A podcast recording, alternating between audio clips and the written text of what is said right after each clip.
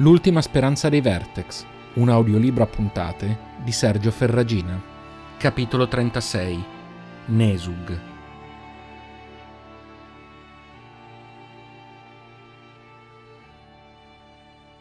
Dolore. Non c'era altro, solo dolore. Ogni respiro era dolore. I movimenti no, ma solo perché non riusciva a muoversi. Dov'era? Chi era? Perché sentiva dolore? Non ricordava di aver mai sentito altro. Non ricordava di essere mai stata altro. Buio. Tutto buio. Perché era tutto buio? Si rese conto di avere gli occhi chiusi, come se fosse la scoperta più incredibile mai fatta prima. Provò ad aprirli e le fitte furono dilanianti. Li serrò di nuovo. Non li avrebbe più aperti, mai più. Troppo dolore, di nuovo dolore. Un lamento le uscì dalle labbra e la sua voce stessa fu una lama nel cranio. Avrebbe voluto portarsi le mani alle orecchie, ma sarebbe stato inutile e il terrore del dolore la fermò a prescindere. Là. Non ricordava chi fosse, ma sapeva di essere una donna. O almeno credeva. Chi era? Cos'era? Cercò di ricordare, ma era come buttarsi in un mare di sabbia pretendendo di nuotarci. Un rumore alla sua destra sembrò rimbombare nel suo cranio per ore. Avrebbe voluto dire di smettere, di fare silenzio, ma non osava. Desiderava solo l'oblio, nient'altro. Qualcuno si avvicinò e per lei fu come se una mandria di Bactrios imbizzarriti corressero sulle sue tempie. Mugolò di nuovo, non poté evitarlo. Piano. Fai piano, disse una voce. Sembrava parlasse piano, ma per lei stava urlando. Trr, trr, provò a dire, costringendosi a parlare nonostante le fitte. La persona a cui apparteneva la voce si avvicinò e abbassò. Le pose una mano sulla fronte e le parve che denti aguzzi e incandescenti l'avessero toccata. Si contrasse. Tr- troppo. Troppo. La persona, un uomo, sospirò. Lo so. Fa male, ma passerà. Si fece violenza e si costrinse a fare un cenno di diniego con la testa. Troppo, troppa luce, troppi suoni, troppo. Quello sforzo l'aveva sfinita. Perse i sensi. L'uomo approfittò per passare un panno umido sul viso della ragazza. Poi verificò che l'ago infilato nel suo braccio fosse ancora al suo posto e che la sostanza che veniva dosata goccia a goccia fosse sufficiente. Annui soddisfatto. Sollevò il tessuto che copriva il corpo immobile. Scosse la testa stupito.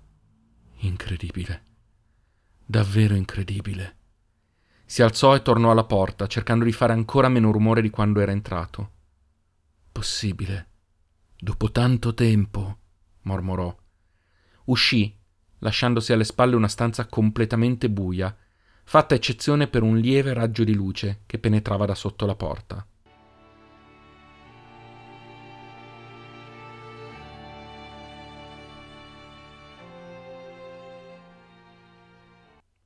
Come ti senti? La voce era la stessa di prima, anche se non avrebbe saputo quanto prima. Ore? Giorni, mesi. Era seduta per la prima volta da quanto poteva ricordare. Il dolore era ancora presente, ma o si era fatto più sopportabile o lei stava imparando a conviverci, così come stava iniziando ad abituarsi all'intensità di suoni e luce. Ora, quantomeno, riusciva a tenere gli occhi aperti senza sentirsi morire. La prima cosa che vide fu il volto dell'uomo. Anziano, molto anziano, la barba grigia sembrava essere di non più di una settimana. Gli occhi avevano qualcosa di strano e impiegò un po' a rendersi conto che erano di colori diversi, uno azzurro e l'altro nero. Si chiese se davvero fossero così o se fosse lei a vederli in quel modo, e si domandò per quale motivo le fosse venuta una domanda del genere. L'uomo interpretò la sua espressione e sorrise. Ti ci abituerai, lo fanno tutti. Le porse qualcosa da bere in una tazza le indugiò. Se avessi voluto farti del male, ne avrei avuto l'occasione da tempo, non credi? le disse con dolcezza. Aveva senso, ma rimase diffidente. Allungò le mani, sentiva ogni minima imperfezione di quella tazza che sembrava liscia. La portò alle labbra e bevve. Le sembrava la cosa più saporita che avesse mai assaggiato. Fresca, dolce, con un lieve retrogusto salato che arricchiva invece di dare fastidio. Allungò la tazza per chiederne ancora e ne assaporò ogni goccia. È delizioso. Cos'è? L'uomo sembrò inizialmente stupito, poi sorrise. Acqua. Semplice acqua. Rimase con la tazza sospesa e guardò l'uomo negli occhi. Cosa mi succede? Cercò di alzarsi, ma non aveva le forze. L'uomo la sostenne e la accompagnò verso una sedia che era in un angolo. Devi avere pazienza. Cosa ti ricordi? Lei scosse la testa. Ora muoversi era meno doloroso, per fortuna. Cercò di fare mente locale. C'era un muro scuro nella sua mente, ma cercò di forzarlo, di spingere. Faceva male, ma lo ignorò finché all'improvviso un'ondata riportò tutto alla mente. L'aria sul viso mentre guardava le grandi acque dal Moku, i suoi amici poco distanti, la consapevolezza che quella pace non sarebbe durata. Poi l'attacco, dolorosamente inatteso. Decine di uomini sul ponte, il pensiero di proteggere Reynal, la disperazione di non sapere dove fosse. La lotta, i morti, il dolore, il sangue che usciva dal suo petto. Si guardò alla ricerca della ferita e vide nulla. La sua pelle era liscia, perfetta. Anche le sue cicatrici più vecchie sembravano sparite. Cosa mi è successo? Alzò la voce stavolta, ignorando la fitta alla testa e alzandosi di scatto. Barcollò. Dovette risedersi. Guardò l'uomo con apprensione. Cosa? ripeté. L'uomo si avvicinò lentamente e si sedette per terra davanti a lei. Sei stata gravemente ferita. Eri in fin di vita quando il morbo ha iniziato ad agire su di te. Ti ha cambiata. Impallidì. Era una vertex ora. Alzò la testa di scatto, come se avesse ricevuto uno schiaffo. Una vertex. No. Tutto ma non quello. Non poteva. Non voleva. Lei era una cacciatrice, era umana, era. Ripensò a suo fratello. E pensò che in fondo era giusto così. L'uomo le porse una lastra di metallo lucida e lei ci si guardò. Riconobbe il suo viso, eppure sembrava nuovo. Non c'era traccia di ferite, neanche il ricordo del male del prurito sul sopracciglio sinistro. Era il suo volto, ma era nuovo. E gli occhi erano verdi, come erano sempre stati. Abbassò la lastra e guardò l'uomo confusa. Non capisco.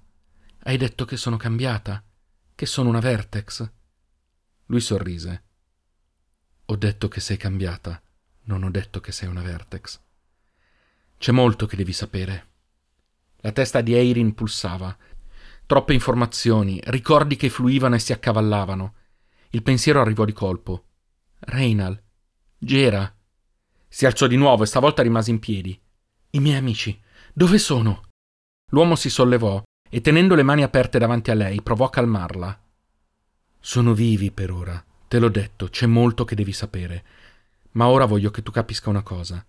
Io sono dalla tua parte. Io e pochi altri. Ci è costato rischi e sacrifici, ma far credere che fossi morta è stato necessario, se vogliamo aiutare i tuoi amici e fermare questa pazzia. Morta. Pazzia. Si strinse i pugni alle tempie. Chi Lenat siete voi? Chi sei tu? L'uomo annui. Hai ragione, perdonami. Mi chiamo Turis. Agal era mio amico. Si scoprì il polso mostrando lo stesso simbolo che Eirin aveva già visto su altre due persone. Parla, disse sedendosi. Questa settimana un ringraziamento speciale va a Costanza e Giuliano Torrebruno per l'indispensabile aiuto nella definizione della parola Nesug. Grazie di cuore. L'ultima speranza di Vertex è un podcast di Sergio Ferragina adattato dall'omonimo romanzo. Potete ascoltarlo su tutte le piattaforme podcast. Se vi è piaciuto questo episodio, considerate di lasciare una valutazione e mettere like alla pagina Facebook dallo stesso titolo. Per contatti, proposte o per sostenere il progetto offrendomi un caffè, trovate i link nei dettagli dell'episodio. Vi aspetto tra una settimana per il 37 capitolo dal titolo Prese di coscienza.